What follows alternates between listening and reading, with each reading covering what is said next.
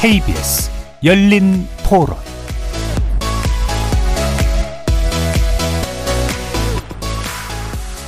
안녕하십니까. KBS 열린 토론 정준희입니다.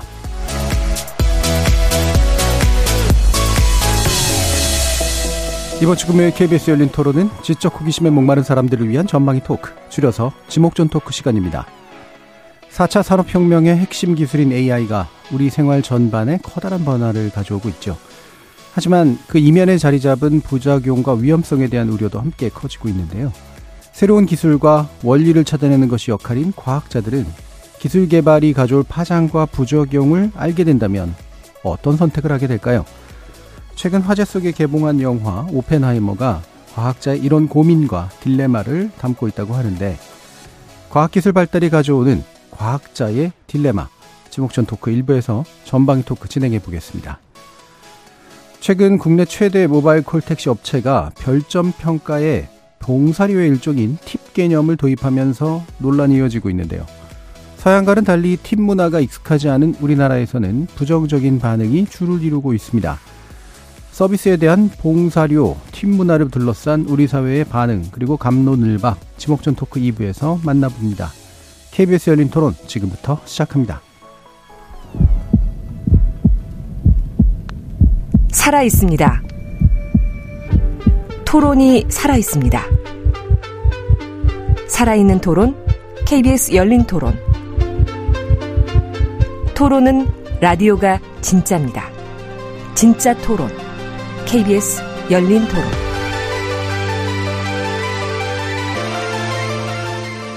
오늘 함께 해주실 네 분 소개해드리겠습니다. 나라를 걱정하는 물리학자 이종필 건국대 교수 나오셨습니다. 안녕하세요. 이종필입니다. 사람 사랑 공감의 소설가 서유미 작가 나오셨습니다. 안녕하세요. 서유미입니다. 규정을 거부한다 한국 여성 변호사의 손정희 변호사 나오셨습니다. 안녕하세요. 손정혜입니다. 정의와 평등, 정치 철학을 탐구하시는 김만권 경희대 학술연구 교수 모셨습니다. 안녕하세요. 김만권입니다. 물리학자, 소설가, 법률 전문가, 정치 철학자까지 각기 다른 전공과 개성, 지식을 가지신 네 분의 출연자와 함께 만들어가는 지적 호기심에 목마른 사람들을 위한 전방위 토크. 문자로 참여하실 분은 샵 9730으로 의견 남겨주십시오. 단문은 50원, 장문은 100원의 정보 이용료가 붙습니다. KBS 일라드의 모든 프로그램은 유튜브를 통해서도 함께 하실 수 있습니다. 지목돈 토크 지금 시작하겠습니다. 자, 19시 20분에 광주 광역시 지역에 호우경보가 발효되었는데요. 해당 지역 주민분들 피해 없으시도록 유의하시기 바랍니다. 자, 지목전 이번 주 출연자 픽 이종필 교수님께서 가져오셨습니다. 어, 과학자로서의 직업 윤리와 고민입니다. 그냥 윤리는 아닌 것 같고요. 예, 직업 윤리. 예. 어, 이런 고민을 많이 하시니까? 어, 그 최근에 이제 영화 오펜하이머가 개봉을 예. 했는데요. 어, 미국에서는 좀 빨리 개봉했죠. 세계적으로도 좀 화제인 것 같고 우리나라에서도 굉장히 이런저런 얘기들이 많더라고요. 얼마 전에 개봉했는데 저도 영화를 봤었고 어 그거 보면서 사실은 오펜하이머는 제가 그 대학에 들어갔을 때부터 그러니까 물리학과에 들어갔을 네. 때부터 사실은 뭐 선배들이나 주위 사람들이 항상 그 얘기했던 주제였어요. 음. 이게 과학자의 뭐 사회적 책임이라든지 사회와 과의 그 관계라든지. 음. 근데 이렇게 이제 그 이야기들이 실사 영화로 나오면서 다시 한번 좀 그런 고민들을 음. 시작을 하게 됐고 저는 개인적으로 20세기를 대표하는 장면 하나를 딱 골라라 그러면은 히로시마에서 피어오른 버섯 구름을 저는 선택을 네. 하거든요. 그 이전과 이후가 너무나 확연하게 달라졌고 음. 어, 인류가 그 이전에 전혀 가지지 못했던 완전히 새로운 형태의 에너지를 가지게 됐고 그 결과로 어, 수천 년 이어져 왔던 인간의 그 전쟁의 양상이 완전히 바뀌어 버렸고 음. 예. 그리고 그 결과로 새로운 전후 질서가 들어서게 됐고 우리도 이제 그 과정 속에 있는 거고 그 질서가 사실은 지금까지 또 이어져 오고 있는 것이고요. 예. 그래서 그 사진 하나, 그 장면 하나를 보면은 그럼 지금 20세기가 어떻게 이루어졌는지 그 안에 모든 게 담겨져 있지 않은가. 그리고 음. 특히 이제 과학을 하는 입장에서 보자면은 과학이 가장 적극적인 형태로 인간 사회와 역사를 바꾼 사례거든요. 네. 어, 저는 이제 핵무기가 그 물리학자 천재들의 좀 악마적 재능이 빚은 걸작이라고 생각을 하는데 예. 그런 악마적 걸작이 세상에 나왔을 때 그것을 과학자들이 통제하지 못한다면 어떻게 될 것인가. 네. 그거를 만든 과학자들은 어떤 좀 책임 의식이나 어떤 생각들을 가지게 될 것인가. 또 과학자들이 통제할 수 없는 것도 문제일 수 있는데 그럼 과학자들만 통제하면 그거는 괜찮은가 예. 이런 고민도 하게 되고 그래서 여러 가지 딜레마들이 있는데 최근에는 이게 그 인공지능을 두고 뭐라 그러냐면 핵무기보다도 더 위험하다 이런 얘기도 나오잖아요. 예. 그 인공지능에 대한 어떤 뭐 그 전 세계적인 통제 이런 얘기를 하면서 저는 그 예전에 나왔던 핵무기 처음 나왔을 때 어떤 그런 딜레마를 사람들이 좀 다시 느끼지 않을까. 음. 영화를 보면서 좀 그런 연결점들이 있는 것 같고 그 넷플릭스 영화 이제 우리나라 영화 킹덤 있잖아요. 저희 드라마. 이게 좀비 이야기인데 거기 보면은 그런 딜레마가 있어요. 외적이 쳐들어왔는데 힘에 붙이니까 좀비를 일단 풀자. 예. 네. 그거랑 좀 비슷한 것 같아요. 음. 어, 그 딜레마를 어떻게 그 옛날에는 그게 좀비였다면 21세기에는 그게 사실 통제 불가능한 어떤 엄청난 괴력을 가진 과학 기술의 결과물. 옛날엔 핵무기였고 지금 이제 인공지능일 수가 있고요. 어 그렇게 연결해서 한번 생각해 보는 것도 좀 재밌지 않을까 그런 생각이 들어서 이 주제를 예. 정했습니다. 음. 그러니까 이제 새로운 기술에 대한 열망이나 새로운 지식에 대한 열망, 뭐 순수하다고 얘기를 하지만 그게 가지는 이제 사회적 파급 효과에 대해서 이제 또 고민도 해야 되고 또 특히나 이제 어떤 경쟁이 되게 심한 영역 안에서 내가 당장 이거를 먼저 하지 않으면 안 되는 그런 상황 이런 것들이 펼쳐질 때 어떤 것들이 가능한 걸까 또 어떤 문제를 고민해야 되는 걸까 되게 복잡한 이야기들이 있죠. 자 그러면 어, 과학하고 제일 거리가 먼 서유미 작가님. 이런 딜레마는 어, 이해가 가십니까? 네, 그러니까 저는 오펜하이머 이제 영화 나오고 어, 인기도 많고, 어, 그래서, 아, 궁금하다, 보고 싶다. 근데 의외로 어렵다는 평이 많더라고요. 근데 음. 저는 이 인물은 되게 흥미로웠던 게, 예. 저는 예를 들어 원작 포탈을 만든 사람, 그것도 물론 우리에게 굉장히 시사하는 바도 크고, 어, 대단한 인물이겠구나. 그렇지만 저는 이 인물이 흥미로웠던 건 그냥 원자 폭탄을 만든 사람이 아니라 그걸 만들고 갈등한 인물이었다는 점이 되게 음. 인상적이었어요. 음. 그래서 과학적 지식은 없는데 갈등하는 인간, 갈등하는 인간은 드라마틱하고 우리에게 이제 시사하는 바가 크고 그래서 그 저는 영화보다 그 책을 이제 한번 그 봤었는데 지금 영화가 나오고 영화도 인기가 많지만 책이 이제 그 아메리칸 프로메테우스라는 책이 나오면서 이게 종합 베스트셀러 1위에 올라갔더라고요. 아직 판매가 안 음. 됐고 이제 예약 판매인데도 그 사람들이 되게 관심이 많으시구나. 저도 책을 좀 살펴보고 이제 살려고 이렇게 봤는데 거기에 되게 흥미를 끄는 문장들이 많았는데 이분이 세상을 구하기 위해 세상을 파괴할지도 모르는 선택을 해야 하는 천재 과학자의 핵 개발 프로젝트. 근데 이것이 정말 이분이 가지고 있는 그 어떤 그 갈등의 가장 핵심을 딱 그 집은 것 같아요. 그래서 어 일단 나치의 핵 개발을 그 우려하고 핵을 선점하려고 만들었는데 자신이 이걸 해놓고 나서는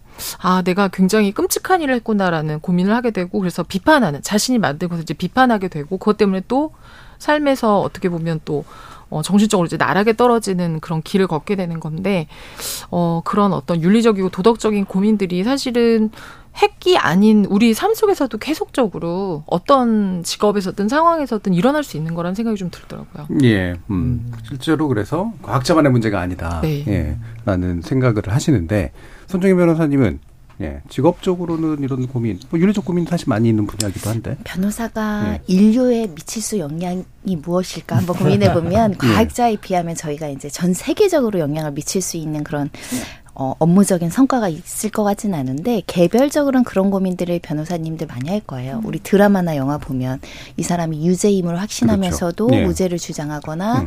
이 허위 주장 피고인이 억지스럽거나 음. 거짓말을 하는 것을 알면서도 참고 뭔가 그 사람을 위해서 변호를 해야 되는데 음. 그럴 때는 이제 어떤 법적인 정의와 사회적인 음. 정의와 개인적인 양심이 충돌할 수 있죠. 그렇죠. 그런 고민이 좀 있는데 그건 개개인에 한정된 사건이지만 이 오펜하이머 같은 같은 인물은 자신의 업무적인 성과가 인류에 미치는 영향이 너무나 극심하고 지대해서 좋은 면도 엄청 극대화되지만 또 단점 이 사람이 만든 여러 가지 무기로 사실 우리는 이 북한의 핵무기라는 예. 실존적인 위험을 겪고 있으니까 사회랑 우리랑도 굉장히 연결되어 있는 과학자잖아요. 그런 측면에서는 한 개인이 가지는 영향력과 그 한 개인이 가지는 결정의 깊이가 어떻게 보면 인류애적인 깊이가 아닌가 그런 생각이 들어서 어 개개인의 어떤 갈등의 정도가 어떤지 모르겠지만 굉장히 힘들었을 것 같아요. 제가 보면서 인상 깊었던 게 나는 세상의 파괴자, 죽음의 신이 되었다. 이런 이야기를 했을 때 어떤 심정이었을까 한번 생각을 해 봤고요. 음. 나는 시킨 과업 지시대로 어, 업무를 어떻게 보면 클리어하게 임무 완료한 거잖아요. 그런데 그 이후에 나는 죽음의 신이 되었다. 굉장히 좀 어, 도, 돌아가시기 전에 굉장히 착잡한 마음도 있으셨을 것 같고 그런 생각이 들었죠. 음.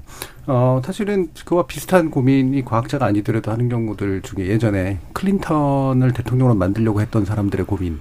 이 음. 영화로 나온 적이 있어요. 실제로 문제를 알았는데 음. 하지만 어, 미국을 새로운 나라로 만들기 음. 위해서 이 사람이 필요하다라고 하는 생각으로 이제 그걸 사건을 덮거든요. 음. 예, 그런 이제 고민하고 또 유사할 수도 있겠죠. 만약에 변호하시는 분이 굉장히 중요한 분이라면 예, 김만근 교수님. 네. 뭐 저는 사실 이렇게 오펜하이머 이야기 뭐 들을 때마다 느끼는 건 뭐냐면 오펜하이머 같은 경우에는 사실 역사 자체를 바꾼 발명이었잖아요. 그리고 이제 어떻게 보면 핵 이제 무기라는 것들이 처음에 처음에 또 만들어졌을 때는 이게 나치에 대항하게 대항하기 위해서 만들었는데 핵 무기가 완성되기 전에 나치는 이미 항복을 해버렸고 네. 그리고 핵 무기가 완성되고 나서 이제 그걸 쓸 쓸 뭐 쓸만한 나라는 이제 일본밖에 남아 있지 않았었고 그런데 이제 미국이 소위 말해 일본 본토에 들어가서 전쟁을 벌인다고 생각을 하니까 거기에 너무 들어갔을 때 희생이 음. 크다라는 계산이 이미 나오고 있었고요. 그러면 미국 이제 군인들의 희생을 줄이기 위해서 가장 효율적인 방법이 뭘까라고 했을 때 결국 우리가 지금 개발해 놓은 이 핵무기를 이제 일본에 쓰는 것이 낫겠다라고 결론을 했었고 그리고 과학자들도 그걸 동의해서 이제 결국은 히로시마에 이 원폭이 투하가 되잖아요. 그런데 이게 사흘인가 나흘 뒤에 이제 나가사키에 또 투하가 되는데 이 2차 투하는 과학자들이 다 반대했었거든요. 음. 한 번으로 충분하다. 이걸 왜 두 번째까지 가느냐. 그런데 미국의 입장에서는 이게 왜 두 번째 결정을 하냐면 소련이 일본을 향해서 선전포고를 하니까 음. 이제 자기들이 자기 손으로 이제 전쟁을 끝내야 끝내야 이제 뭔가 성, 성과를 가져갈 수 있기 때문에 여기서 두 번째 투하를 하고 이 두 번째 투하하는 순간에는 저는 사실 오펜하이머나 그 동료 과학자들의 심정이 어때 어땠을까라는 생각이 들어요. 그러니까 결국은 자기들이 동의할 수 있는 선들이 있는 것인데 뭔가 개발하려고 뭔가 했는데 그런 것들이 자식이들이 결정을 드는 것들이 아니라 훨씬 더 뭔가 자기 손밖에 있는 정치적 결정들 어떤 그런 것들이 작동하고 있다라는 것이고 그리고 이제 그 이후에도 이제 뭐 오펜하이머의 삶을 들여다보면 결국은 오펜하이머가 이게 전쟁이 끝나고 난 다음에 수소폭탄이나 이런 것들을 개발하는데 동의를 안 하, 동의를 해주지 않고 뒤에서 물러났기 때문에 사실 아주 불명예스럽게 이제 어떻게 보면 어, 퇴진을 하게 되는데 자기 신 자기 신념을 지키려고 또 했던 거잖아요.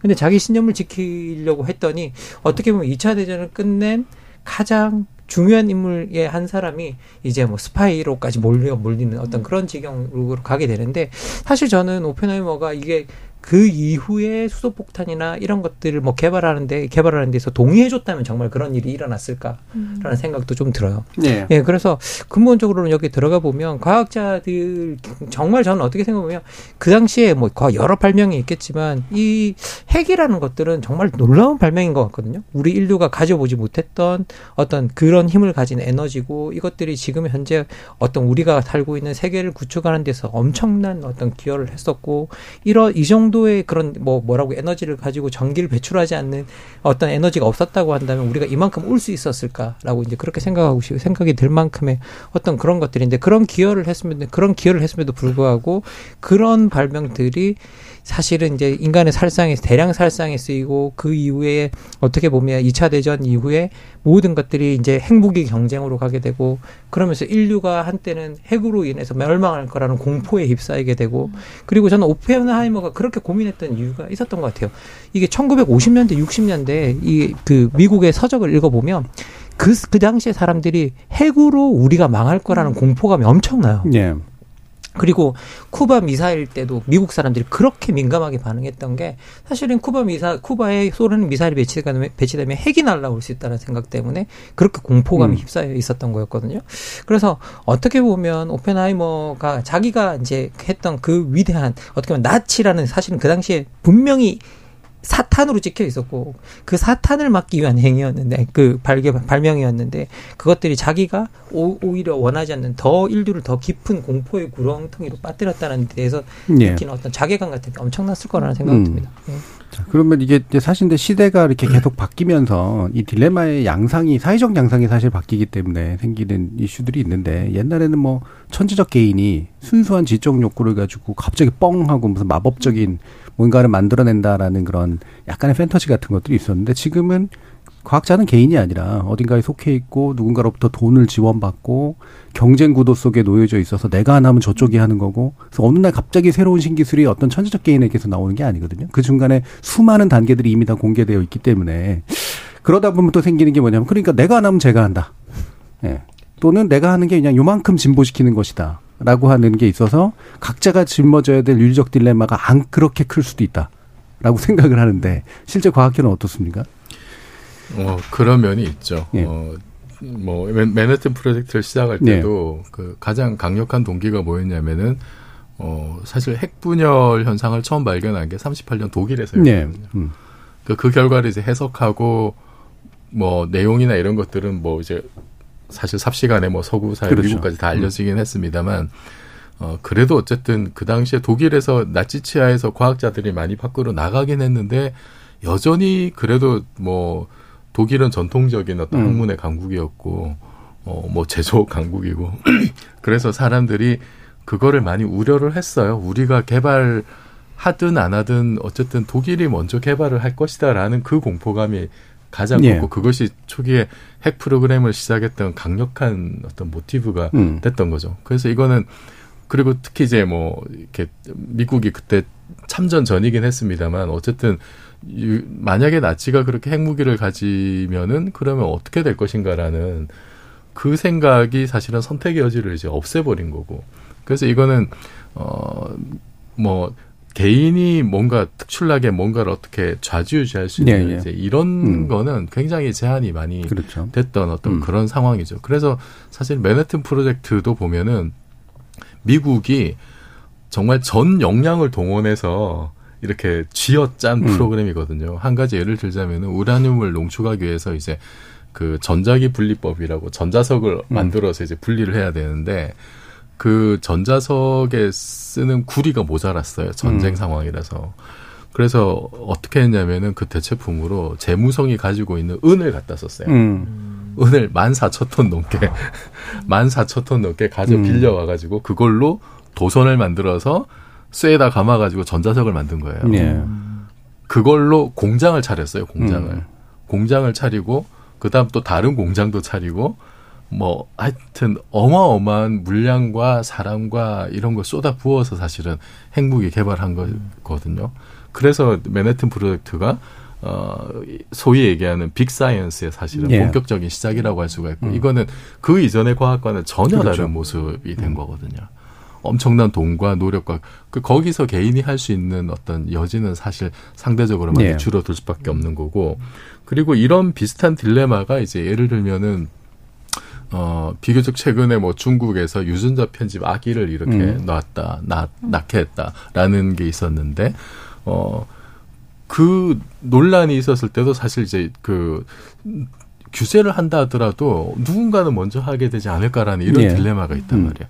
그래도 사실 그 분야는 제가 알기로는 그래도 이 유전자 편집이라든지 인간 배아 복제나 이런 뭐 심지어 뭐 이렇게 뭐 출생 내지는 거기까지는 굉장히 나름 합의가 잘 돼 있는 음. 여기까지는 하지 말자라는 네. 대안은 뭐 몇 주까지로 인정을 하고 안 하고 이런 거를 너무나 이거는 심각한 문제일 수 있으니까 나름 좀 자유주의 규제가 잘 되고 있는데 어, 예를 들어서 핵무기 만들 때도 어떤 고민이 있었냐면 이게 핵폭발을 시켰을 때 그 결과로 지구 대기가 다 홀라당 타버리면 어떡하냐. 음. 그럼 다 멸망하는 거거든요. 실제로 이제 그 가능성까지 계산을 했어요. 음. 뭐 오펜하이머도 이제 거기에 대한 생각이 있었고 결국은 그 확률이 너무 낮아 뭐 100만 분의 3 정도였다고 하는데 네.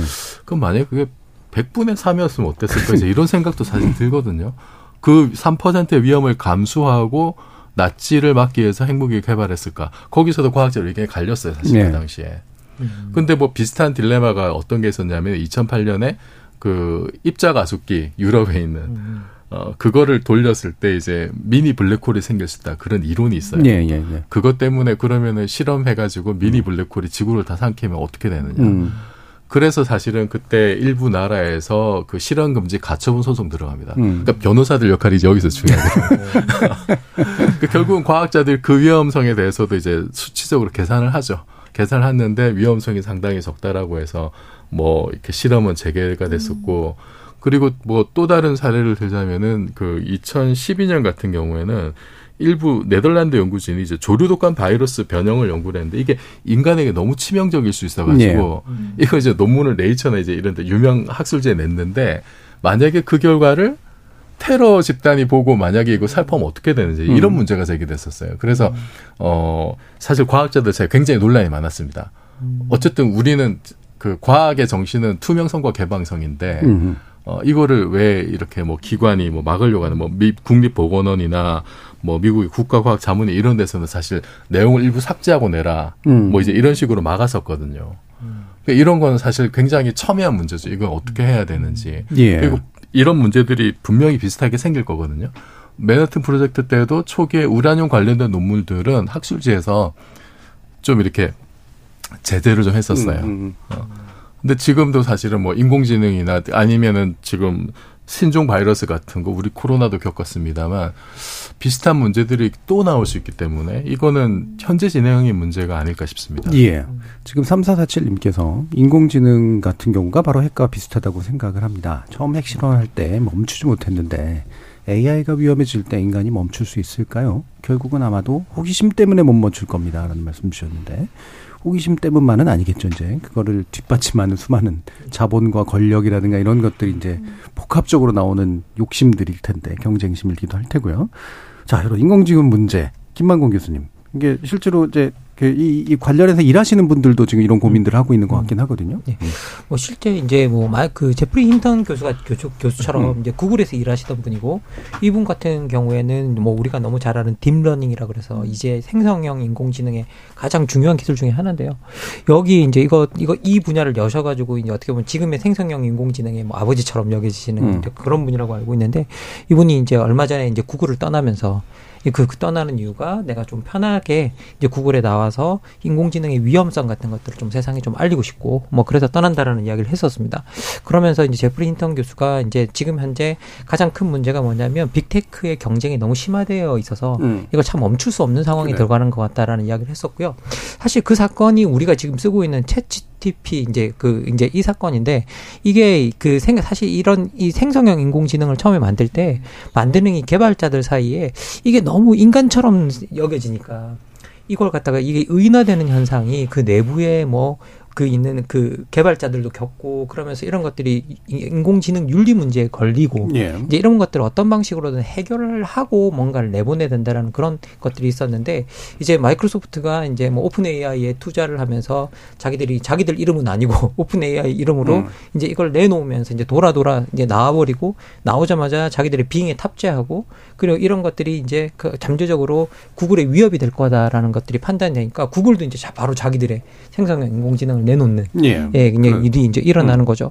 그래서 이제 이런 것들이 이런 방식으로 나게 되면 멈추실 수가 없는 상황이 되고 그리고 지금 인공지능이 너무나 많이 빨리 발전하고 있고 뭐 그래서 우리 딥페이크 같은 기술들이 같은 경우에는 뭐 진짜 얼굴을 붙이면 뭐 구분이 안 가더라고요. 음. 완벽하게 구분이 안 가는데 이게 지금 다음 선 미국이 다음 선거를 엄청 걱정하고 있어요. 이런 것들이 활개를 치게 될 거다. 음. 그러면 이런 것들을 우리가 어떻게 통제할 수 있느냐라고 했을 때 사실은 별로 통제 수단이 없다. 라는 이야기를 또 하고 있고요. 그리고 이제 뭐 더 나가서는 일자리 문제 뭐 이야기를 많이 하고 있는데요. 뭐 일자리 같은 경우는 일자리를 줄어들고 일, 사실 지금 빅테크의 인공지능이 중간 숙련 일자리를 줄이고 있거든요. 예. 그래서 이게 중간 숙련 일자리를 줄인다라는 건 정말 민주주의에도 좋지 않아요. 왜 음. 중산층이 사라지는 거니까. 음. 그래서 이게 이게 정말 민주주의에는 뭐, 뭐, 뭐, 괜찮은 건가? 그러니까 단순한 일자리 문제가 아니라 그런 이야기들도 나오고 있고 그리고 더 나가서 뭐 우리가 또 그 AI 블랙박스 문제라 그래서 이제 유종풀 교수님께서 훨씬 더 잘 아시겠지만 AI가 때로는 왜 이렇게 판단하는지를 알고리즘을 짜는 사람도 모르고 있거든요. 예. 그러면 이제 이렇게 이제 우리가 그 흔히 창발성이라고 말하는 말하고 있는데 이게 이제 창발성인지 아닌지는 정말 모르겠어요. 음. 그래서 이게 이제 그런 블랙박스 현상 같은 것들을 왜 우리가 이해도 하지 못하면서 이 물건을 계속 써도 되는가? 라는 이제 그런 음. 문제들이 제기가 되는 거죠. 그러면 이해를 못 한다는 건 어느 순간인가 우리가 통제도 할 수 없다는 뜻도 될 수 있으니까. 그래서 이런 다양한 위험성을 이제 경고하고 있고요. 그리고 더 나가서 저는 AI가 발전하는 과정이 더 문제인 것 같아요. 지적 재산권 뭐 그다음에 개인 정보 이런 것들을 싹다 네. 뭐 침해하면서 이제 발전하고 있는 어떤 그런 상황이고 그리고 제프리 인턴 교수가 마지막으로 걱정했, 걱정했던 문제는 결국은 이게 군사적 목적으로 쓰이게 될 거다. 음. 그리고 이게 군사적 목적으로 쓰이게 되면 정말 킬러 로봇 같은 것들이 등장할 수 있고 이게 인류의 뭐, 뭐 큰 문제가 될 수 있을 거다라는 예. 지적을 하고 있는 거죠. 그래서 예. 지금 우리가 이 인공지능 개발을 계속 이렇게까지 할 필요가 있을까라고 이제 저 뭐 이제 질문이 되고 제기 가 되고 있고요. 근데 저도 항상 묻고 싶은 게 이게 우리가 지금도 인공지능이 너무 대단한 것 같은데 이게 일반 인공지능 같은 경우에는 뭐 인공 일반 지능이라도 부르기도 하지만 이건 정말 사람 뭐 사람이 만든 사람들의 신 같은 느낌이 좀 들거든요. 예. 근데 우리가 왜 굳이 그렇게까지 개발하고 거기에다 심지어 몸을 입히려고 노력을 할까? 음. 인공지능에 음. 우리가 반드시 그래야만 하는 이유가 뭘까라고 하면 저는 그냥 빅테크의 자본적 예. 그 욕망 추구 외에는 떠오르는 게 없거든요. 그렇죠. 음. 그럼 진짜 그러면 과학자들이 이게 그냥 할 수 있어서 하는 건가? 음. 예, 그러니까 이게 그런데 지금 이 상황 속에서 과학자들은 자기들의 어떤 그 뭔가를 하는 걸 구현하는 것들을 지금 인공지능에 구현은 거대 자본밖에 할 수가 없고. 예. 그러면 이제 거대 자본과 같이 뭔가 일을 하고 있는데 여기서 과학자들은 지금 어떤 생각을 하고 있을까? 이건 상당히 음. 궁금한 부분입니다. 예. 예. 그렇게 이렇게 경쟁이 굉장히 심하고 사실은 과학자들은 특정 분야에만 집중해서 이제 뭔가를 하고 자본은 이제 큰 그림을 그리면서 이제 나아가면서 실제로 이게 정말 인간을 위해서 필요한가 나를 위해서 필요한가라고 또 생각할 수 있는 그런 상황들하고 또 이제 겹쳐지게 되겠죠. 자, 손정혜 변호사님. 결국은 말씀하시는 내용들은 다 가, 과학 자체는 가치 중립적이고 사실 투명하고 공정해야 된다 말씀하셨는데 활용하는 인간이 어떤 감정을 가지고 목적을 가지고 활용하느냐에 따라서 그 결과가 이제 인류에 굉장히 치명적인 피해가 발생할 여지 때문에 고민하는 것 같아요. 뭐 모든 과학 기술은 순기능이 있을 수 있다고 생각합니다. 지금 음. 뭐 여러 가지 말씀하시는 유전자라든가 생명 윤리와 관련된 기술 개발은 질병을 치료할 수 있을 것 같고 정말 불치병을 고칠 수 있는 획기적인 개발이 될 여지가 있지만 그걸 악용하는 사람들이 잘못 건드리다가는 정말 인간성을 상실하는 어떤 어뭐 물체들이 태어날 수도 있는 상황이기 때문에 양면이 항상 존재하는 부분인데 그것을 통제하거나 관리할 수 있는 사람들이 없다는 게 AI라든가 이런 새로운 과학기술 분야의 문제가 아닐까 싶어요. 음. 일단 만들어 놓으면 그 사람을 사후적으로 처벌하거나 규제를 하는 거지 만드는 행위 자체를 막을 수가 없잖아요. 네, 네. 만들기만 하면 생성만 하면 굉장히 많은 그 파급적으로 이제 전 세계적으로 활용될 여지가 있기 때문에 그게 좀 무섭다 그런 생각 많이 합니다. 그래서 과학은 항상 선하지만 그것을 악용했던 과거의 어떤 인간의 모습들을 우리가 공부를 한다면 정말 위험성이 많은 과학은 사전에 조금 고민할 필요가 있다. 음. 항상 우리는 사후적으로 뭔가를 음. 해야 되는 처지잖아요. 근데 문제는 또 과학은 과학자들도 예상 범위 내를 설정해서 무엇인가를 태어날 것을 예견하기가 좀 어려운 측면이 있지 않을까 생각이 들어서 과학자도 행정가가 필요하다라는 생각을 많이 해요. 예. 과학자가 행정가가 되고 과학자가 입법자가 돼야 사실 입법을 만드는 사람은 대부분 법조인이거나 음. 그 사실은 과학자분들이 몇 분안 음. 계시잖아요. 그래서 무엇인가 규제를 하고 행정적으로 뭔가 제도를 만들려고 하더라도 뭘 알아야 만들죠. 예. 그런 측면에서는 과학 자들이 해야 될 업무 범위가 굉장히 많다. 음. 저는 그렇게 생각합니다. 예, 가뜩이나 요즘 저기 문과 학생들의 이제 굉장히 힘들어하는데 근데 고위직도 이제 이과 네. 과학자들로 채워져야 되는 우리나라가 상황. 지금 되게 우리 근래 강장 큰 문제가 무차별적인 예. 어떤 예. 묻지마 범죄가 음. 흉기를 가지고 예. 타인에게 보복 감정으로 정말 나한테 요만큼 티끌도 잘못하지 않은 사람들 공격하는 행위 때문에 사회적인 불안이 야기됐는데 어떤 과학자가 AI든 어떤 기술이든 요만한 무기로 내가 타인에 대한 어떤 보복이나 적개심으로 공격을 해야겠다라고 AI를 선택해서 그거를 개발해서 활용하는 순간 핵이 투하되는 것처럼 엄청난 파괴적인 네. 피해를 입게 되잖아요. 음. 저는 그런 면에 있어서는 이런 것들을 누가 규제를 할 것인가에 대한 고민을 해봤어요. 예. 과학자가 과학자를 규제해야 되는. 음. 네. 뭐 윤리라면 이제 과학자 안 집단 안에서 이제 또 그렇게 되고 그게 이제 법이라면 또 이제 과학자 집단을 벗어나서 또 뭔가가 일어나야 될 텐데 자 작가로서는 또 어떤 고민들을 하시는지 서유미 작가님. 네. 음. 사실은 뭐 이제 AI가 이제 새로운 시대에 이제 프로메테우스가 되면서 음. 아까 말씀하신 너무나 많은 위험이 있는데 사실 일반적으로 사는 사람들한테는 그런 커다란 위험도 뭐 되게 무섭지만 기술이나 기계가 너무 빨리 발전할 때 느끼는 인간 소외 현상이 되게 네네, 크거든요. 네네. 그러니까 내가 어떤 시대를 살고 있는 거지? 그러니까 같은 시대인데 예전에는 대략 비슷하다. 그래서 내가 뭐 자본을 좀 더 가지거나 권력이 조금 더 있거나 음. 이런 정도의 차이라면 이제 미래가 되면서는 기술이나 어떤 기계를 사용할 수 없는 그러니까 완전히 소외돼서 인간이지만 사실 아예 정말 기계만도 못하는 사람들이 되게 많이 생길 수 있는 그러니까 그런 것들에 대한 두려움도 되게 네. 크거든요. 네. 그래서 뭐 무슨 일이 벌어진다 아니다를 떠나서 어 인간이 소외되는 일들이 되게 많을 거고 그리고 어 자기가 여기서 제가 사실은 최근에 이제 그리고 있는 소설의 밑그림 중에 하나가 음. 인간으로 태어나서 오히려 그 AI를 그러니까 우리가 지금 많이 생각하고 두려워하는 건데 오히려 부러워하는 것에 대한 얘기를 제가 음. 쓰고 있는 게 있거든요. 음. 그러니까 내가 기계만 또 못한 거고 그럴 거면 차라리 기계인 게 나을 텐데 인간으로 태어나서 예, 오히려 예. 고통도 느끼고 음. 더 취약한 음. 것에 대한 얘기를 요즘 많이 생각하고 있는데 그렇게 생각하는 음. 어떤 시선도 생길 수 있겠다 싶어요. 예. 음. 그러니까 이제 아, 우리가 더 우등한 존재로서 이, 나, 우리를 위협하는 존재에 대한 어떤 경계심이 아니라 네. 네, 이미 우리를 앞져버린 존재에 이미 대해서 글렀어. 예, 우리가 열등하면 어떡하지? 네. 열등해서 나 더 나아지고 싶은데 뭐 이런 음. 어, 유하 유사한 주장들이 지금 청취자 게시판에서 나오고 있다고 하는데요. 그래서 포기하자 이런 얘기를 하시고 계십니다. 7811님이 그냥 기술 포기하고 산이랑 무인도 가서 사는 게 좋을 것 같습니다. 천덕애님이 아유 우리가 이제 사용을 하지 말아야 됩니다. 라는 얘기까지도 나오고 있어서 자 이게 원래 하, 시려는 의도하고 맞는지 이정비 교수님. 네. 그 아까 이제 말씀하신 제프린튼 교수가 음. 인공지능이 무기와 결합할 때 가장 위험하다고 경고했는데 음. 몇달 전에 미국의 이제 공군 대령이 인공지능 탑재 드론으로 모의 실험한 결과를 공개한 적이 있어요. 어, 인간은 절대 공격하지 공격하면 안 된다고 계속 학습을 시켰음에도 네. 불구하고 어, 이 드론이 자기의 목표 뭐 지상의 미사일 기지를 타격하는 그 목표를 최우선에 뒀기 때문에 음. 관제탑에 있는 그 인간 조종사를 공격한 일이 있었어요. 그래서 이 결과를 발표해서 되게 시끄러웠는데 나중에 이제 이 공군 대령이 뭐 좀 와전됐다. 내지는 뭐 음. 이제 미 그 공군 대변인은 사실과 다르다고 해명은 했습니다. 해명은 했는데 실제로 이제 이런 비슷한 일들이 음. 현실의 문제로 드러나고 있는 거죠. 근데 만약에 정말 예를 들어서 뭐 그러면 지금 전쟁이 있는 우크라이나나 러시아 같은 경우에 인공지능을 빨리 개발해야 되는 어떤 그런 뭐 능력이 이런 게 있으면은 음. 어떻게든 개발하려고 할 거 아니에요. 음.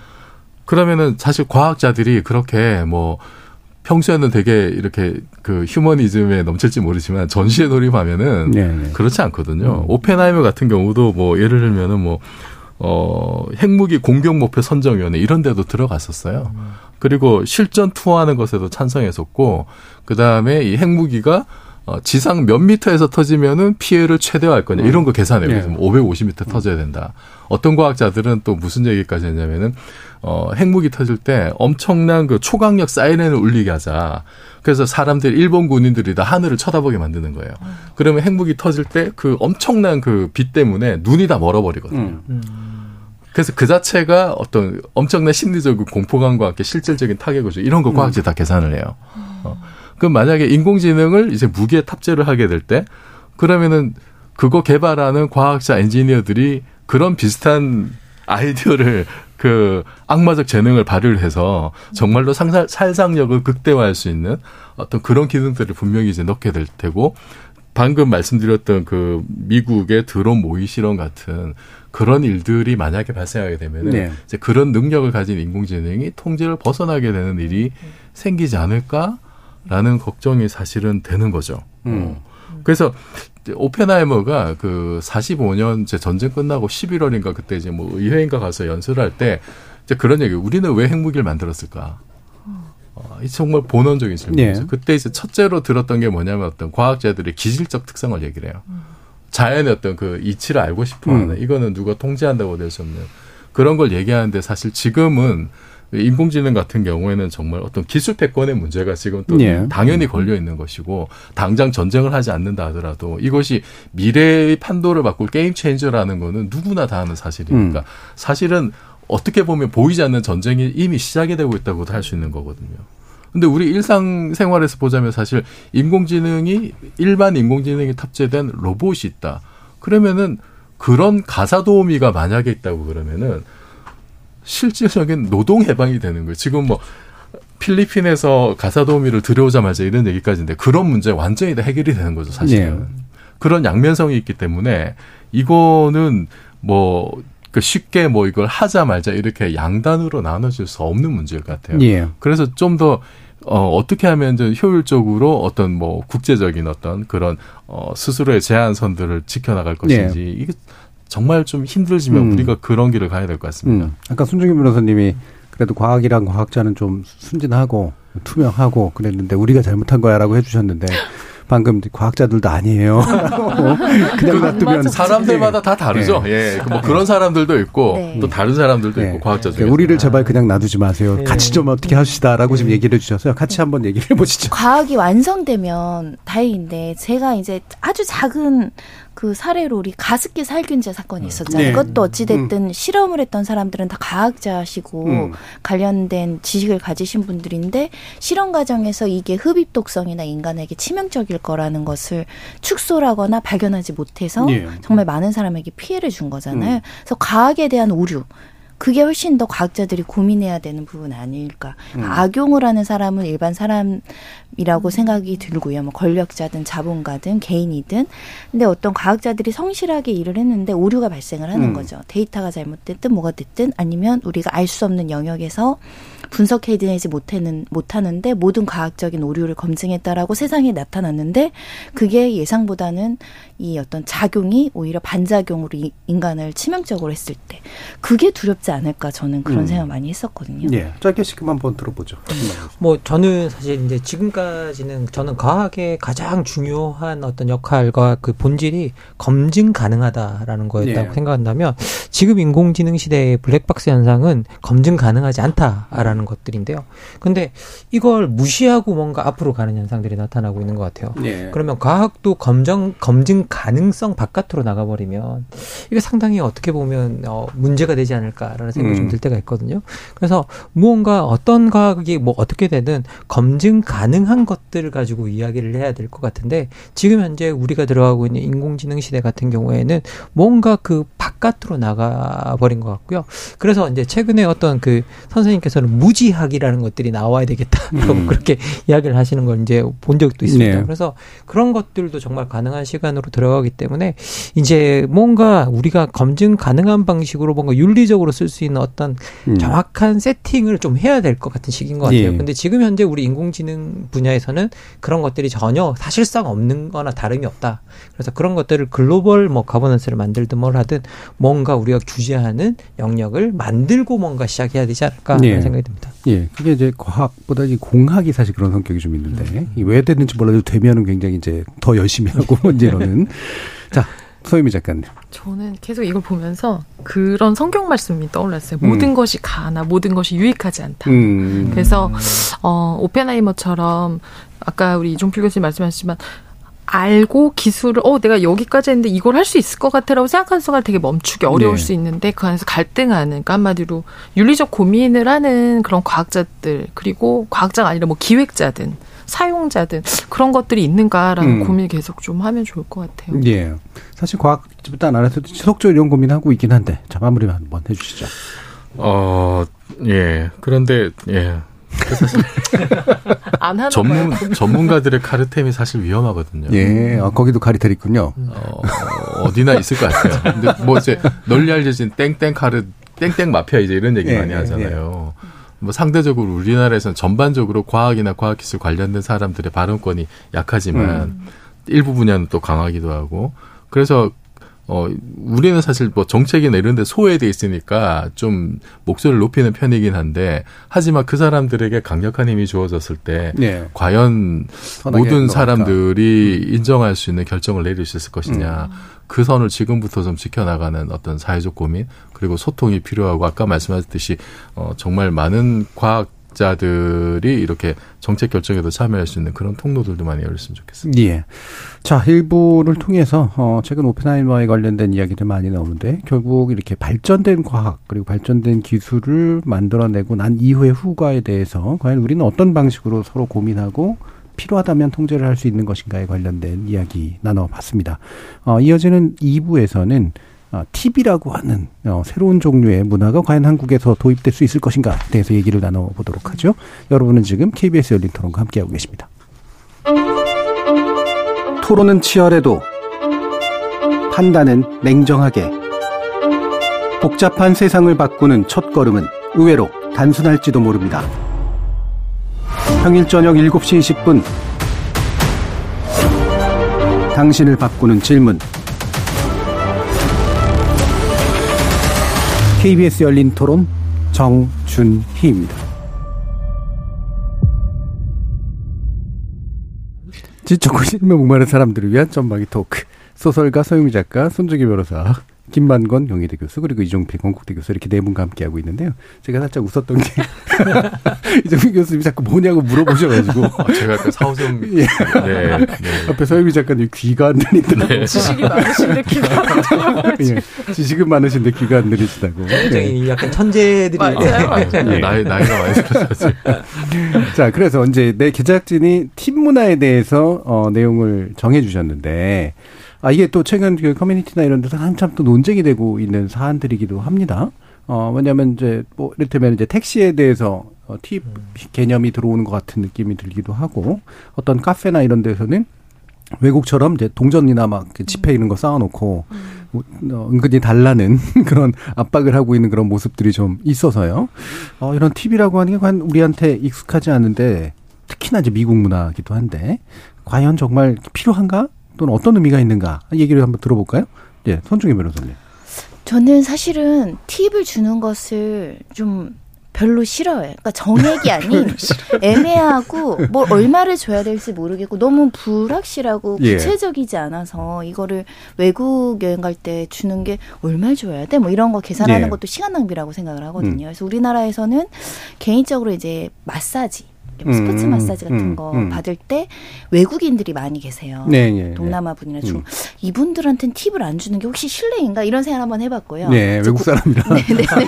한국 사람들한테 잘 안 줍니다. 예. 그 한국 사람들한테 팁이 고민되는 순간 이제 고깃집에서 이제 잘라주시니까 네, 예. 이분들한테는 줘야 되나 이런 고민을 했는데 기본적으로는 팁 문화가 익숙하지가 않은 게 첫 번째는 우리나라 사람 딱 떨어지는 거 좋아하는 팁은 딱 떨어지지 않습니다. 음. 그리고 두 번째는 어 우리가 요즘에 요즘에는 거의 현금을 안 갖고 다니잖아요. 음. 뭐 팁을 카드로 드릴 수는 없잖아요. 있습니다. 아, 예, 아, 기술이 가만히 있지 않습니다. 어. 저는 약간 팁 문화는 너무 불확실하고 예. 소득이라고 보기도 애매한 서비스 차지여서 좀 음. 불확실한 거는 좀 원하지 않는 스타일. 예. 제가 외국 갔을 때는 그 팁을 적을 수 있는 선택할 수 있는 그런 음. 옵션들이 있잖아요. 맨 나 중에. 네. 요즘에 키우스키에는 팁을 선택을 안 하면 다음 단계로 안 넘어가는 예, 그런 일들이 있다고 그래서 사실상 강요다라는 얘기도 있어요. 김만국 교수님 또 많이 경험해 보시기도 하셨을 텐데. 아니, 뭐 저는 이게 음. 그 처음에 이제 그 유학 생활을 할 때 저한테 팁 문화를 가르쳐 준 외국인인 외국인 그 예. 친구가 음. 너무 이 팀 문화를 반대했었어요. 네, 되게 싫어했죠. 예, 예, 음. 그 미국 미국 친구였거든요. 음. 근데 그 친구가 사실 미국 에서 팀 문화란 뭐냐? 고용한 사람이 줘야 되는 임금을 그렇죠. 거기 네. 소비자한테 떠넘겨 놓은 구조다라는 네. 거예요. 그래서 자꾸 이제 팁이 결국은 자기가 판매한 금액의 10에서 15%를 가져가는 이제 그런 식으로 어떤 정해져 정해져 그 당시만 해도 이제 그 정도의 룰이었는데 그렇죠. 미국은 예. 사실은 업주가 예. 그냥 음식값을 받고 팁 그러니까 그 서비스료는 그렇죠. 네가 알아서 받아라 이런 알아서 얘기잖아요. 그렇죠. 예. 그러면 이제 그렇게 되면 이제 실제 이제 음. 그 부분에 들어가면 이제 이거 비싼 물건을 팔아야 자기들 이제 비싼 뭐 음식 같은 것들을 팔아야 예. 또 이제 자기가 음. 팁도 올라가고 그러니까 뭔가를 음. 많이 권하게 되고 그렇죠. 사이즈를 키워야 네, 되니까 사이즈 키우, 키우게 되고 그래서 불필요한 어떤 그런 것까지 만들어내고 그리고 더 큰 문제는 뭐냐라고 하면 결국은 일을 고용한 사람이 있고 일을 한 사람이 있으면 그 사람들끼리 임금이 주고 가야 되는데 결국은 팁을 못 받으면 소비자를 미워하게 되는 그렇죠. 일이 네. 생겨난다는 네. 거예요. 네. 그러면서 이게 중간에 정말 책임 있는 사람은 도망가고 음. 정작 손님과 일한 사람들이 싸우게 되는 그런 걸 만드는 문화기 때문에 자기는 이게 너무 싫고 반대한다라고 그렇게 딱 잘라서 이야기를 하더라고요. 예. 그래서 팀, 팁, 뭐 팁을 왜 주느냐고 처음 물어봤을 때 음. 우리가 이게 어떻게 시작됐는지 자기도 잘 모르겠다. 음. 아, 그런데 이게 기본적으로 지금 현재 미국 사회는 딱 그 팀 문화가 그런 방식으로 자기는 자리 잡혀 있다고 생각한다. 그래서 음. 이걸 반대한다라고 이야기를 했었는데 실제 이제 뭐 그 이게 요즘은 이제 아까 말씀드린 대로 이게 키오스크, 키오스크 같은 데서도 뭔가를 주문하면 음. 이게 몇 퍼센트 이게 누르지 않으면 안 넘어가도록 네. 설계되어 있는 경우도 많은데 이것도 정말 놀라운 거예요. 왜냐하면 원래는 이게 키오스크가 어, 주문을 받는 사람 역할을 대신해 주는 거잖아요. 그러면 주문을 받는 사람을 고용해서 그 사람한테 임금을 줘야 되고 그리고 그 주문을 받음으로써 이제 어떻게 보면 자기 임금을 획득하는 일을 하는 건데 그 일을 우리가 키오스크한테 대신해 주는 거거든요. 그러면 우리가 노동을 제공하고 키오스크를 향해서 팁을 넣어야 되는 이상한 일들이 또 일어나는 거죠. 그, 그러면 도대체 이게 논리적으로도 맞나라는 생각이 들고 그리고 지금 이제 발전하는 이런 상황들 자체가 저는 기본적으로 자꾸 어떤 고용하는 고용주들이 자기가 부담해야 될 비용을 소비자한테 떠넘기는 구조로 가고 있다라는 생각이 들어서 음. 저는 팀 문화가 별로 좋은 것 같지는 않다. 음. 저도 개인적으로는 반대합니다. 예. 서유미 작가님은. 저는 이제 우리나라는 사실 익숙한 문화는 아닌데 저도 어 진짜 한정식 집 고깃집 좀 특별한 일 있을 때 갈 때는 잘 드리는 편이에요. 저는 음. 꼭 이렇게 만 원을 잘 이렇게 말아두었다 음. 이렇게 싹 드리는 편이고 왜냐하면 잘 해주실 때 그리고 결국 팁은 그거 같아요 서비스를 잘 해주셨는데 내가 말로 감사합니다라고 하는 것은 효력이 없으니까 너무 잘 해주신 뭐 무거운 물건을 들어주신다든가 이제 이럴 때 결국 드리는 건데 자본주의 사회에 돈이 가는 곳에 마음이 가니까 이제 결국 하는 거지만 이거는 저는 우리가 뭐 이거를 다 해야 된다라는 건 아니고 정말 진짜 고마우니까 하는 것으로 가야 되는데 지금 이제 카카오 그 티에서 이제 감사 팁 서비스를 시범으로 이제 운영을 하는 건데 사실은 우리가 택시를 타 보면 그렇잖아요. 어, 우리가 불러서 택시가 올 때는 택시가 사실은 우리를 선택하는 것에 가깝고, 아, 내가 이 거리면 내가 가겠다라고 해서 우리를 이제 선택해 주는 건데, 그러다 보면 우리가 만나는 기사님이 되게 친절하신 분일 때도 있고, 그러면은, 아, 뭐 좋구나.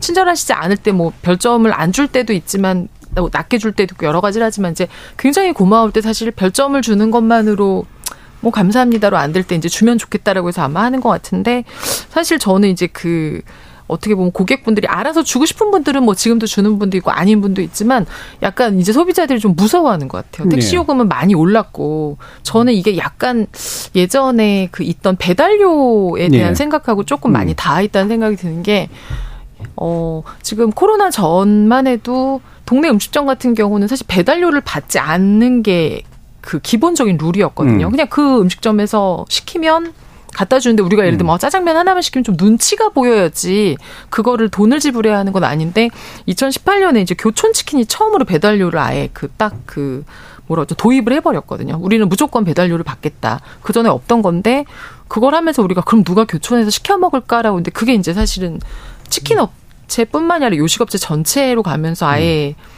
배달료를 이제 계속 올리는 추세로 가다 보니까 아 이것도 사실 팁 문화가 이제는 완전히 우리나라에도 좀 정착하거나 정말 말 그대로 팁 옵션이 들어가서 안 하면 안 넘어가는 걸로 가면 어떡하지? 음.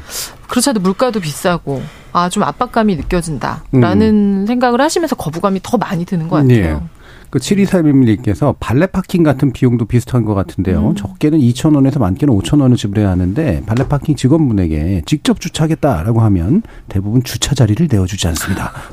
그러니까 이런 게 이제 그런 거죠. 그러니까 우리 아까 이제 고깃집 얘기도 하셨지만 어, 더 좋은 고기를 받고 더 많은 고기를 받기 위해서 사실은 들인 돈인 경우도 많단 말이에요. 그러니까 결국에는 정당한 서비스에 대한 대가라기보다는 뭔가 이렇게 이걸 하지 않으면 오히려 부당한 서비스를 받게 되는 음. 일들이 이제 실제로 많이 있기 때문에 또 생기는 어, 우려 같은 것도 좀 큰 것 같고 이종필 교수님은 어떤 입장이세요?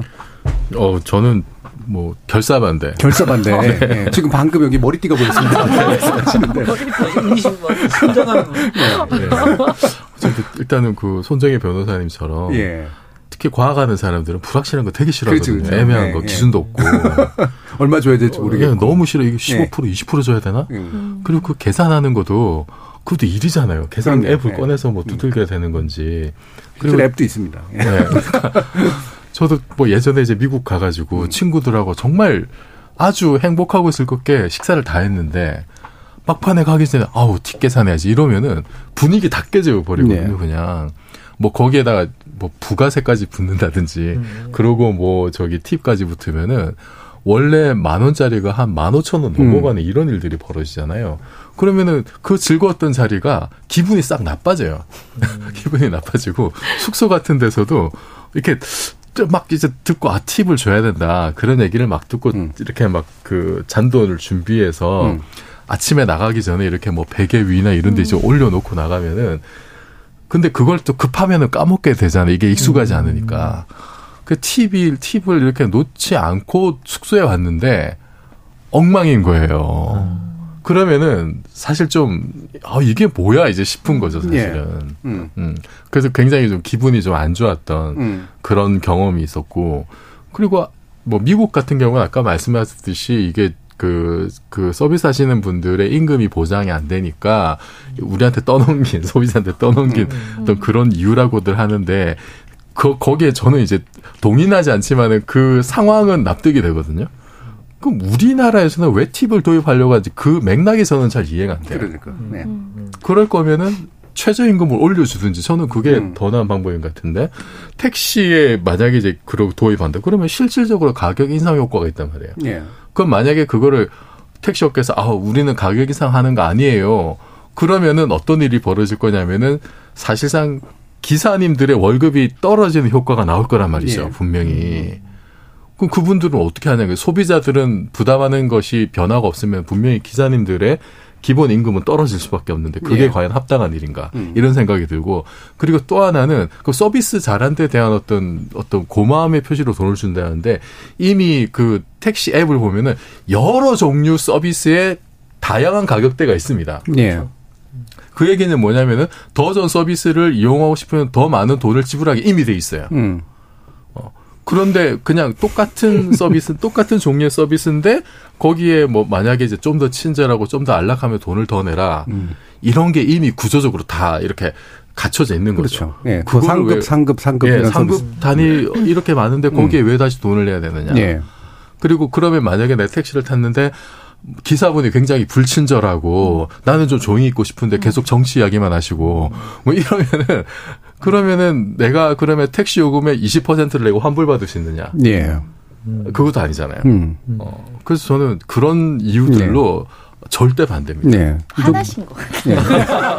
네. 화나려고 그래요, 얘기하려다 보니 아까 이제 그 과학자 윤리 이런 거 얘기할 때는 되게 약간 이제 풀 죽은 얼굴이었는데 지금은 과학자의 분노 뭐 이런 게 귀는 안 들리셔도 목소리는 큰 이런 원래 안 들리면 목소리가 자, 근데 이게 사실 우리나라의 법적 체계도 있잖아요. 우리나라 사실 제가 알기로는 원칙적으로 TV라고 한 게 정상적인 법적 그 어떤 요금이라고 볼 수 없는 거로 알고 있는데. 네, 일단 음. 우리나라 법률에는 일단 음식점이 이제 대표적으로 팁을 많이 받는 서비스 네. 직종이라서 음식점을 설명드리면 우리 식품위생법에는 이 메뉴판에 부가세랑 봉사료도 합해서 금액을 음. 명기하기로 되어 있기 때문에 정해진 금액에서 플러스해서 의무적으로 받으면 식품위생법 위반이 될 네. 소지가 있고요. 음.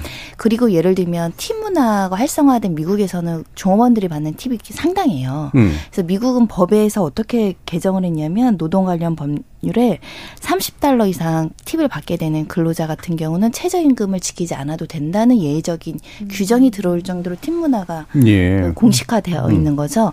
우리나라 같은 경우는 근로자가 일단 250만 원을 받았고 거기에 대한 종소세, 그러니까 근로세를 냈어요. 근데 만약에 팁으로 한 달에 70만 원의 소득이 생겨요. 그럼 음. 이 팁은 소득세를 낼 것이냐 이 네. 복잡한 문제가 따르거든. 기타 소득으로 볼 거냐, 근로소득으로 볼 거냐, 음. 뭐 이것도 정리가 돼야 되고. 그래서 우리나라 법체계에선 좀 맞지 않고요.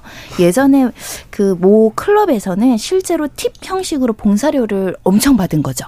그래서 실제 탈세했다라고 해서 이, 이 탈세 에 대해서 징역 9년, 벌금 550만 원, 세금 541억 원을 어그 내지 않았다라고 이제 수사받고 음. 이제 가산세 낸 전례가 있는데 그래서 사실상 이 봉사료라는 것이 일정한 금액을 초과하는 경우에는 탈세의 문제도 연계될 수밖에 없다는 음. 건데요. 일단은 그 아까 그 미국의 사례 말씀드렸는데 일단 이 팀 문화는 16세기, 17세기 유럽부터 시작을 했다고 해요. 그거는 이제 귀족들이 이제 하인에게 어떤 호의적인 어떤 배려를 하는 차원에서 음. 된 거고 이제 미국으로 넘어가서는 두 분 말씀하신 것처럼 그 당시에 이제 흑인 관련된 뭐 노예 이런 것들이 큰 이슈가 되고 흑인들이 이제 근로시장에 나왔는데 워낙 그 급여를 낮게 받으니까 이제 백인들이 흑인들에 대한 급여를 보전하는 차원에서 이렇게 팁을 주기 시작한 게 지금 이렇게 퍼져 있는 거라고 음. 역사적으로들 해석을 하는데 우리나라 일단 최저임금이 네. 정의가 된 국가여가지고 음. 또이 소득세가 굉장히 치밀하게 계산되는 국가여서 이렇게 가해적인 급여를 소비자가 직원에게 주는 거는 약간 애매한 부분이 많은 것 같습니다. 예. 그래서 이게 문화적인 요소도 있지만 제도적인 요소도 사실 있어서 뭐 우리는 다 외국은 준다고 생각해 사실 미, 전형적인 미국 문화거든요. 유럽만 해도 사실 일반적이지는 않아가지고 그게 최저임금 문제하고도 사실 상당히 밀접한 연관성이 있기도 한 것 같고요. 김만구 교수님. 뭐 실질적으로 음. 이제 뭐 대부분의 유럽의 국가들을 보면 이게 뭐 이게 뭐 딱 정해져서 그런 주는 국가들은 거의 없고요. 음. 제가 알기로도 이건 뭐 거의 미국 문화에 되게 네. 가까운 거고요. 그리고 이 미국 문화 뭐 안에 들어가 보면 저도 아까 이제 뭐 손정혜 그 변호사님께서 말씀해 주신 딱 그런 이유로도 발, 뭐 이게 생겨났었고 그러다 보니까 미국 내에서도 사실 이게 역사적인 인식이나 이런 것들이 있는 친구들이 요즘 뭐 요새 신세대 같은 네. 경우에는 네. 이 문화를 또 별로 좋아하지도 않아요. 음. 그래서 이제 뭐 미국의 신세대들은 뭐 팁을 주느냐 말아야 되느냐 이런 것들을 조사해 보면 과거의 세대들보다 앞선 세대들 때보다 훨씬 적은 숫자들이 네. 아, 팁 같은 거 주지 않겠다라고 이제 답하는 음. 비율들이 많이 높아지고 있는 뭐 그런 통계들도 실제로 나오고 있고요. 그리고 이제 뭐 미국은 정말 그뭐 들여다보면 정말 한 30년 정도 뭐 30년이 뭡니까 이게 정말 오랜 기간 동안 최저임금이 국가 최저임금이 거의 안 올랐어요. 네. 주마다 최저임금 음. 체계는 다르지만 국가가 딱 이제 저 이거 이거 밑으로는 도저히 받을 수가 아, 이거 밑 이거 위로 아 이거 밑으로는 이제 주면 안 된다라고 딱 정해놓은 기준은 있거든요. 그 기준이 거의 안 올랐어요. 올랐어요. 그 기준이 너무 오랫동안 이제 정착되어 있고 그러다 보니까 기본적으로 노동자들의 모, 자라는 소득들을 특히 서비스업에서 있는 친구들을 보전해주기 음. 위해서 음. 이제 이것들이 계속 유지가 되고 있는데 과연 이런 것들이 우리 문화에 정말 맞는 건가, 우리 음. 풍토에 맞는 건가라고 생각해 볼 때 이미 이제 손정혜 뭐 변호사님께서 다 제도적으로는 이거 사실은 말이 안 되는 거다. 음. 지금 현재 우리한테 맞지 않는다라고 설명을 해주셨고 그리고 감정적인 부분은 이미 이종필 교수님께서 다 설명하신 것 같아요. 감정으로 이미 다 정리가 됐습니다. 이거 이거 용납이 안 된다. 근데 제가 옆에서 열심히 서포트하겠습니다. 저는 용납이 안 된다. 봐봐요. 팀 문화가 정책되면 예, 예. 변호사도 법률 서비스업이잖아요. 그렇죠. 제가 예. 선임을 받았어요. 예. 재판 나갈 때마다 팁을 바래. 팁을 얼마 쓰면 변론을 그렇죠. 엄청 열심히 해주고 네. 팁을 좀, 좀 적게 주면 결론을 작게 해주고 네. 그러면 좀 뭔가 이상하죠 느낌이 네. 네. 그래서 약간 서비스 직종에 대한 우대와 또 정말 친절해서 감사해서 우러나서 이거는 소비자한테 선택권이 있는 네. 거잖아요 그냥 우러나서 주는 거는 되지만 키오스크가 넘어가지 않거나 네. 대체적으로 다 주게 아예 표준에 된 양식 메뉴판 음. 자체 딱 박아서 봉사료 딱 체크하게 해놓으면 의무가 되잖아요. 네. 네 그거는 좀 팀 문화랑은 뭐라고 해야 되지? 그러니까 본래 소비자가 선택할 수 있어야 된다. 예. 예, 그 점 말씀드리고 싶습니다. 예. 그 그래서 팀, 네. 팀, 문화가 넓어지면요. 제가 가장 가장 큰 문제가 뭐냐면 음. 일하시는 분들이 팁을 안 주거나 팁을 적게 주는 소비자들을 미워해요. 그렇죠. 네. 네. 음. 그래서 이거 사회적으로도 별로 좋은 풍토는 아닌 것 같아요. 네. 네. 그러니까 우리나라의 문화는 이게 정과 덤과 음. 무한 리필 반찬 뭐 이런 음. 건데 굉장히 소비자 중심적인. 네, 네, 네. 네. 그 사실 어그 팁을 그러니까 결국은 그 일하시는 분들이 팁을 더 많이 받기 위한 목적으로 서비스를 한다. 네. 이거 사실 좀 진짜 우리 문화하고 좀 안 맞는 것 같고 그게 네. 결국 무슨 얘기냐면 방금 말씀하신 맥락에서 보자면은 그럼 전반적으로 서비스 질이 떨어질 수밖에 없어요. 사실 음. 평균적으로. 네. 근데 한국의 그 서비스직에 있는 그 서비스의 질이라고 하는 게 제가 알기로 굉장히 높거든요. 음. 외국 사람들이 한국 와서 가장 놀라는 게 팁도 없는데 왜 이렇게 음. 열심히 잘 음. 서빙을 해주냐라는 예. 얘기들을 많이 듣는데. 물기 얹을까봐.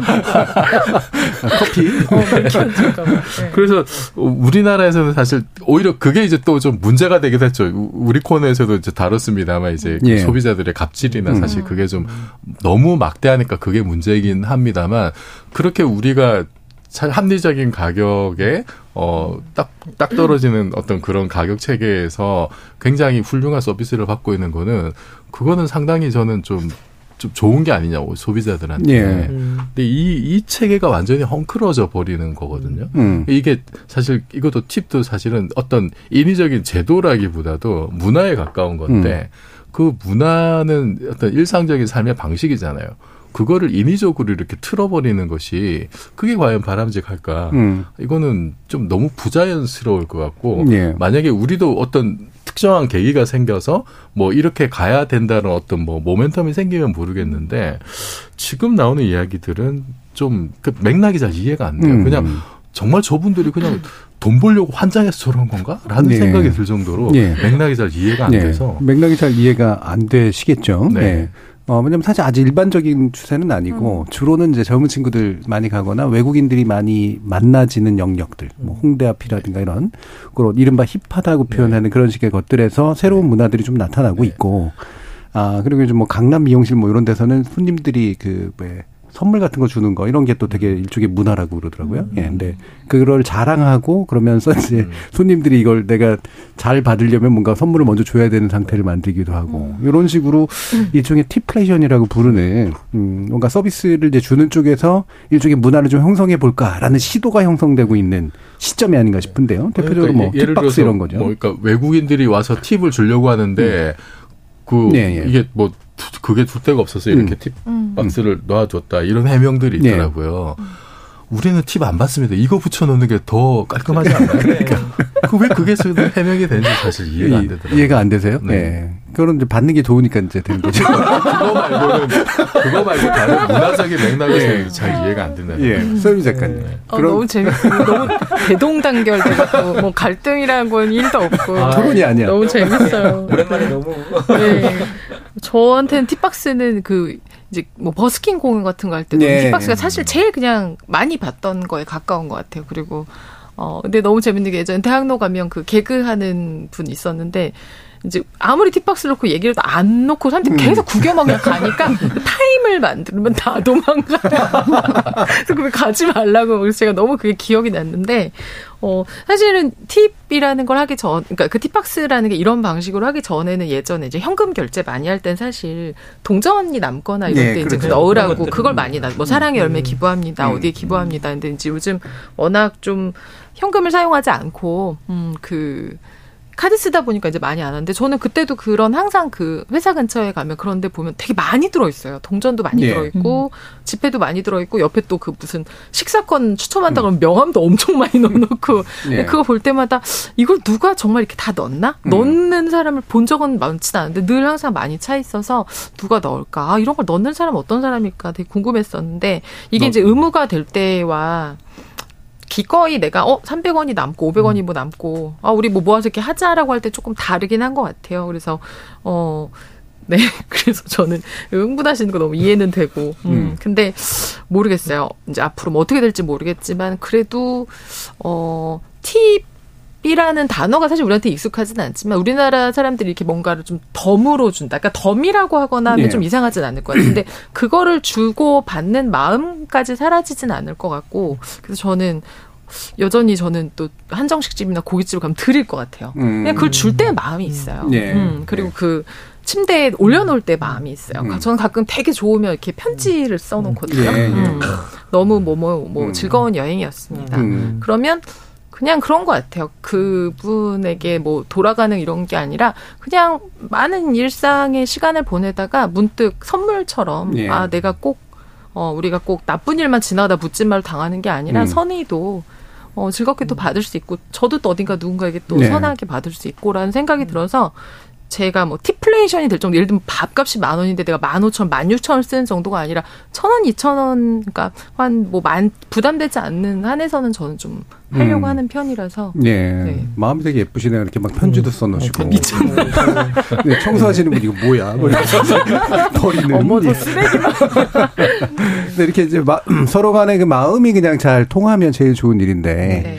마음이 통하기보다 이제 다른 것들이 이제 요구되거나 또 압력으로 느껴지거나 이제 이래서 생기는 문제들이 좀 큰 것 같은데 자, 이게 문화의 영역일까 제도 영역일까 싶긴 합니다만 또 두 가지가 충돌을 하거나 그러면 어떨까 싶기도 한데 마지막으로 한번 얘기 들어보죠. 손정인 변호사님. 그러니까 결론적으로는 우리가 다 결사 반대하는 원인은 궁극적으로 서비스는 같은데 비용만 증가, 네. 주머니에서 내 비용이 많이 나가는 것에 대한 두려움이 좀 있는 것 같아요.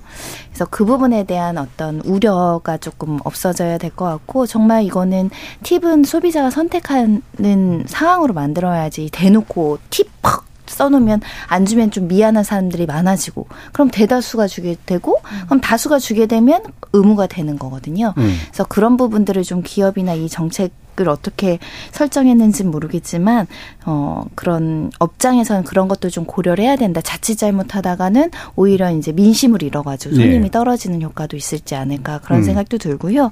이 근로자들에 대한 우대는 팁으로 해결할 수 없는 것 같아요. 음.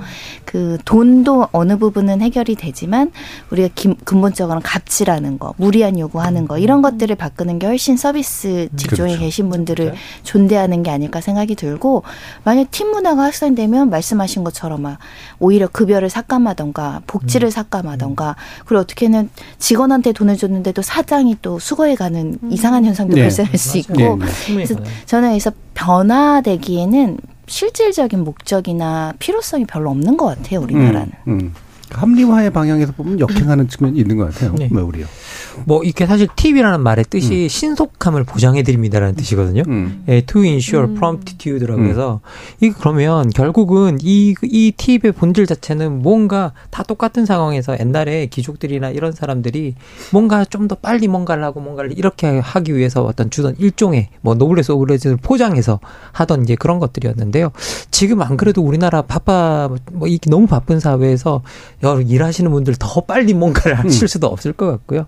그리고 더 나가서 이제 이 팁이라는 것들을 주게 되면 저는 소비자들이 더 가혹해질 것 같아요. 음. 그래서 결국 음. 이팁 문화를 뭐 별로 장려하고 싶진 않아요. 소비자의 음. 팁 문화가 일반적으로 자리 잡는다?